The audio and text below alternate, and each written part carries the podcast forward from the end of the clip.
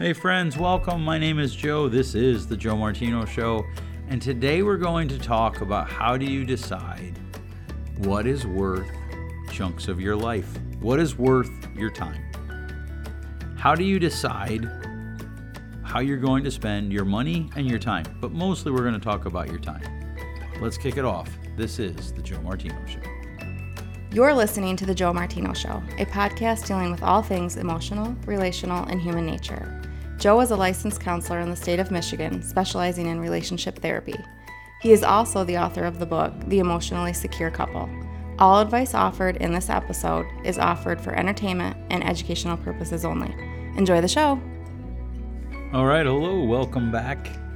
I do want to address an email. I got one email that asked me, like, hey, Joe, last week's episode about chasing meaning was nice, but it wasn't part two of two weeks ago where you talked about find the why. It actually was. I just couldn't think of a way to title it uh, and put part two in there. But when you know the why, you'll be chasing meaning. Now, today we're going to talk about how meaning is cultivated. But but first of before you get there, you have to understand okay, why? What am I doing and why am I doing it? And and that comes from meaning. Like if you're just chasing money, that isn't meaningful enough to sustain you if you're just chasing fame. And I run into this a lot with young creators. I don't mean podcast creators, but like I get a lot of clients in their 20s, you know, 21, 22, 23. And, and what they're trying to do is they're trying to create fame rather than create a product that they actually enjoy creating and that has quality to it and that is meaningful without those ingredients, they end up losing their mojo, they lose their steam, if you will, and and the projects invariably petter out and, and quite often they're coming to see me because they're struggling with cynicism and, and bitterness. And, and so this is why these questions matter so much because the thing of it is is we're constantly making choices. One of the hard realities of life is you are always making choices that limit your next set of choices. When if you decide to go to work today that limits the, the next set of choices that you have for the day if you decide not to go to work today and you're supposed to go to work. That will quickly limit other choices that you have. And every choice you make limits future choices. Uh, anytime I decide to go hang out with friends where my wife isn't invited, I'm limiting the amount of time that I can hang out with my wife.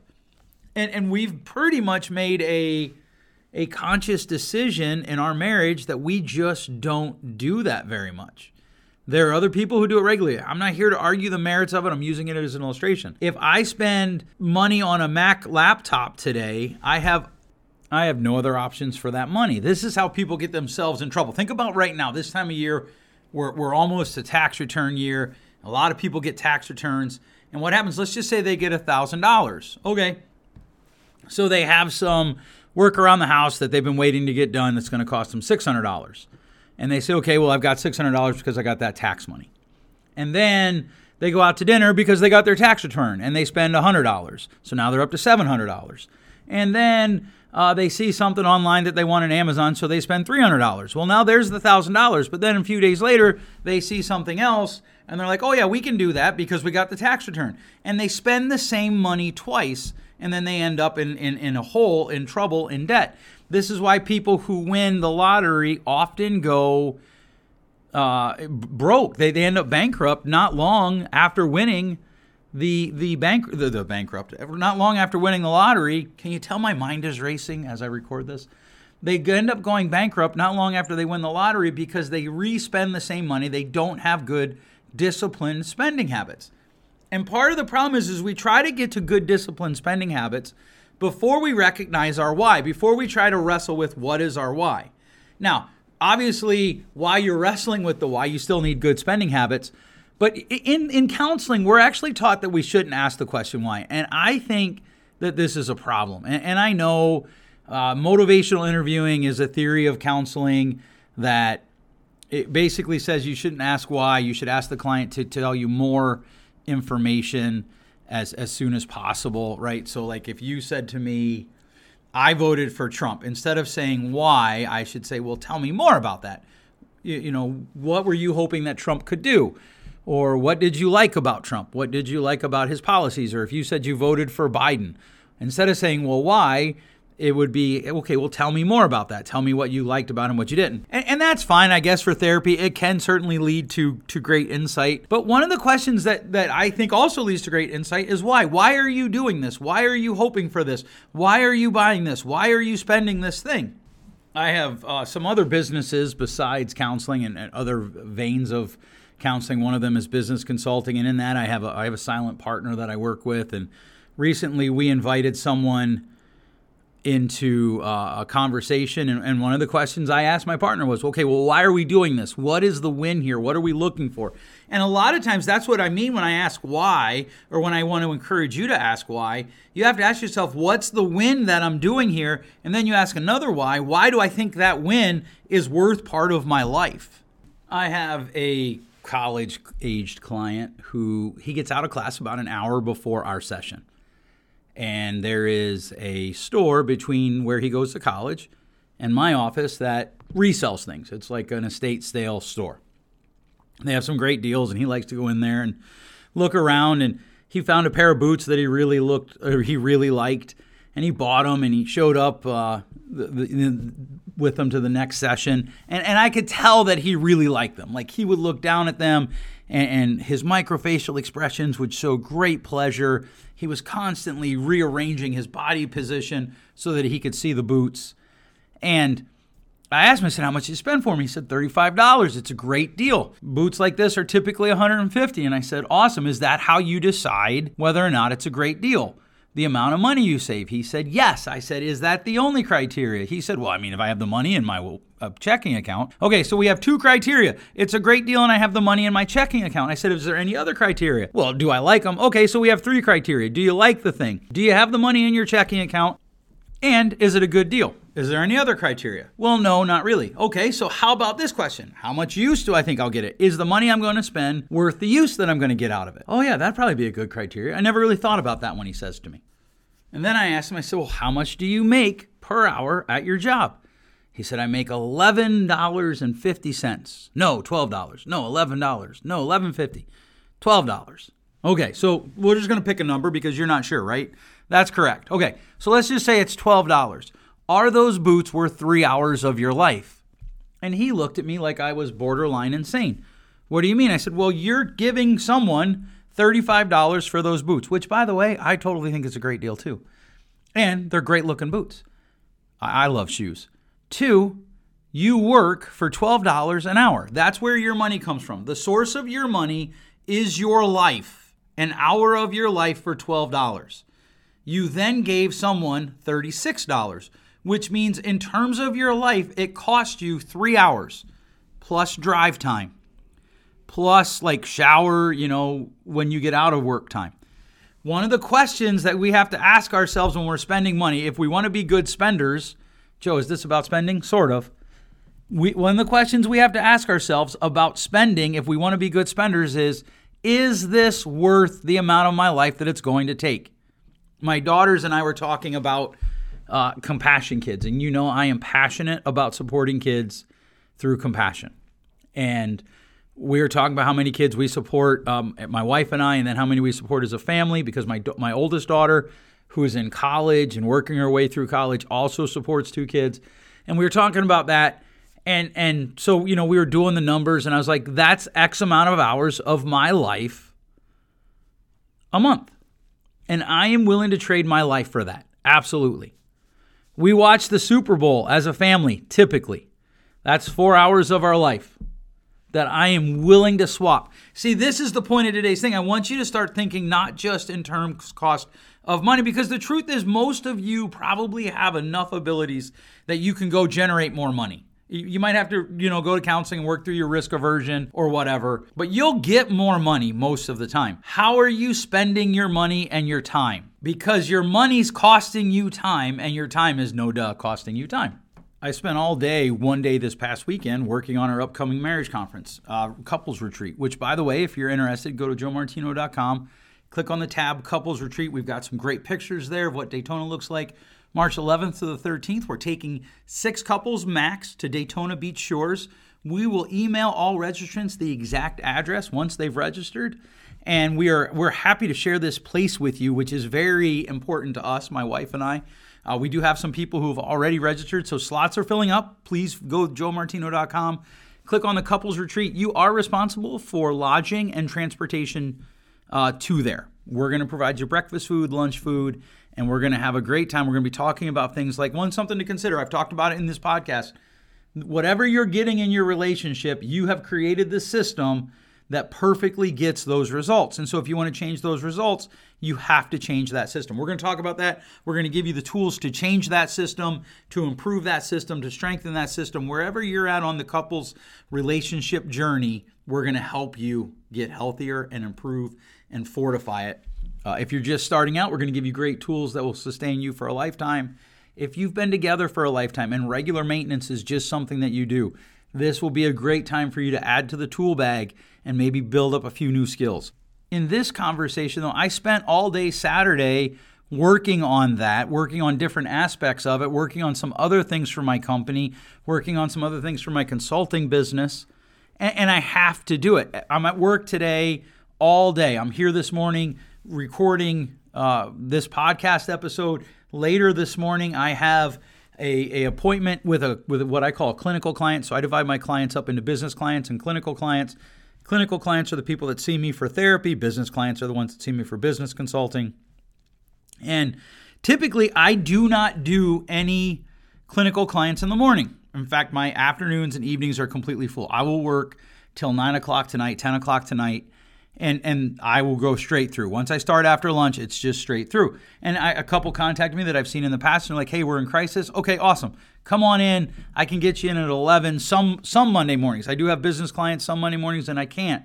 Right? I'm swapping an extra hour of my life because the work that I would normally do at 11 o'clock on on these mornings, I now have to do somewhere else. That that need to get that work done doesn't go away. I happily swap my life, hours of my life at work, so that I can do other things with the remaining hours of my life. But there has to be a metric where we determine if that is worth the switch, if that is worth the swap. The hours that I'm giving up, does it bring me value in my life somewhere else? Is that worth the swap? One of the problems that we've done is we have oversold this and I, I, made fun of this last week. I'm going to make fun of it again this week. Love what you do, and you will never work a day in your life. Or, and this is because this is more realistic, there are going to be people who get, get doing jobs that they hate, that they do not like. And as long as they pursue meaning in those jobs, it probably won't work. But are you swapping that time for something that you do find meaningful? And it's it often makes me laugh how funny people get when I say that. They're like, well, that's a lot of my life to, to go do something I don't like.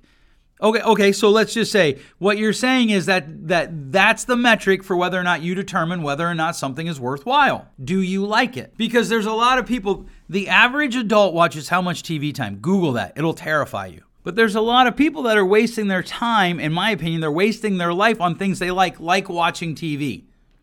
Because the only criteria for whether or not something has meaning is do I like it? Look, I like video games, but I don't play them nearly as much as I used to because I got to think about it. I'm like, man, I might not get this hour back ever. I got no guarantee about what tomorrow brings. I don't know when I'm going to die. So I want to be intentional about how I spend my time because I'll never get it back. The time that I'm spending recording this podcast, I'm never going to get back. In fact, I've had to stop. Hopefully, you don't notice this. I've had to stop a number of times today because there are work issues that are coming up that have to be dealt with. At one point, I think I got it out, but my phone started to ring because one of my one of my employees sent me a text. So it didn't start to ring, but started to make the noise. And I almost always keep my phone on mute. But TikTok, Facebook, whatever it is, are you happy to exchange your life for that activity? Reading. Do you read because it enriches your life or because it allows you to hide from life? I love to read. I am willing to exchange a lot of my time to to to read. But I don't want to use reading to hide from life. That would not be a meaningful use of my time, I do not believe. Or how about sports? I got nothing against sports. I already mentioned we watched the, the Super Bowl as a family. Some of my fondest memories of the month of January were pushing well into February now for the Super Bowl, but but I can remember back when it was in you know end of January is sitting around on the couch with my daughters watching the Super Bowl. They don't even know what's going on. In fact, now that they're older, they call it Sports Bowl. What do they call it? Sports Bowl broadcasting. But the payoff there is not the Super Bowl. It's the, the it's the interaction. I'm willing to change exchange time of my life to build those relationships. But but sports sports talk radio, how much time guys, how much time do you spend listening to that and is it worth the exchange of your life?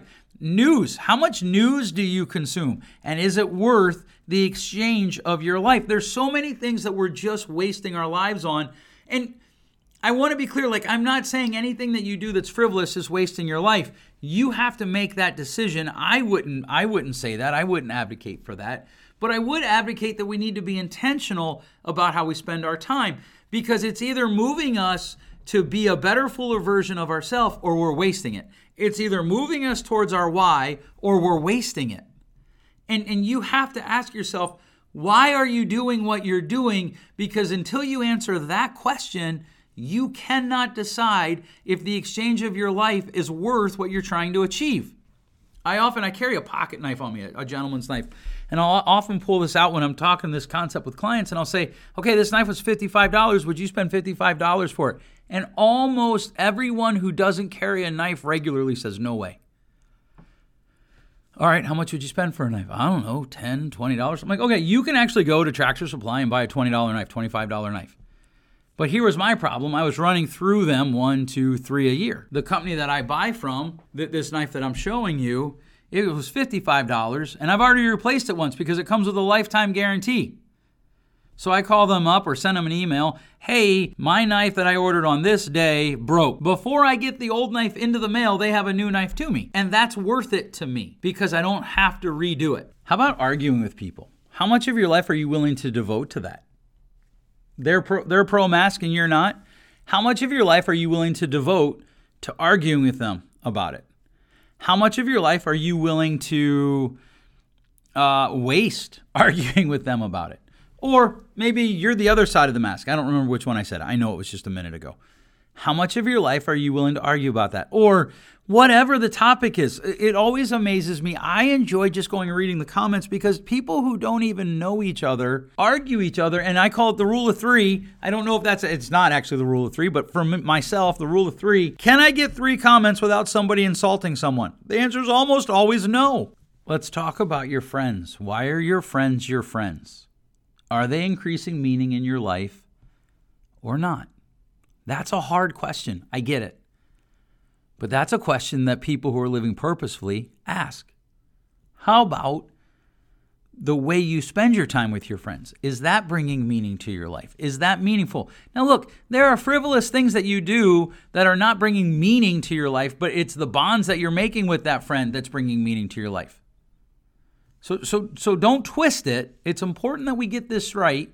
And it's also important that we understand I'm not calling for us to be boring people, but I am wondering why do we do what we do? Whatever it is, what's the why behind it? And if that why isn't tied to a metric that you understand what you're trying to get out of why you're doing, how in the world do you know what your, your answer's worth? How much of your life is it worth? How much of your life is a friendship with somebody worth? How much of your life, and I mean that sincerely, there are people that would like to be deeper into my life than they are because I do not have the time to give them and maintain meaning. And so I tell them, no, I'm sorry, I can't do that. Nope, I'm sorry, I can't do that. Nope, I'm sorry, I can't do that.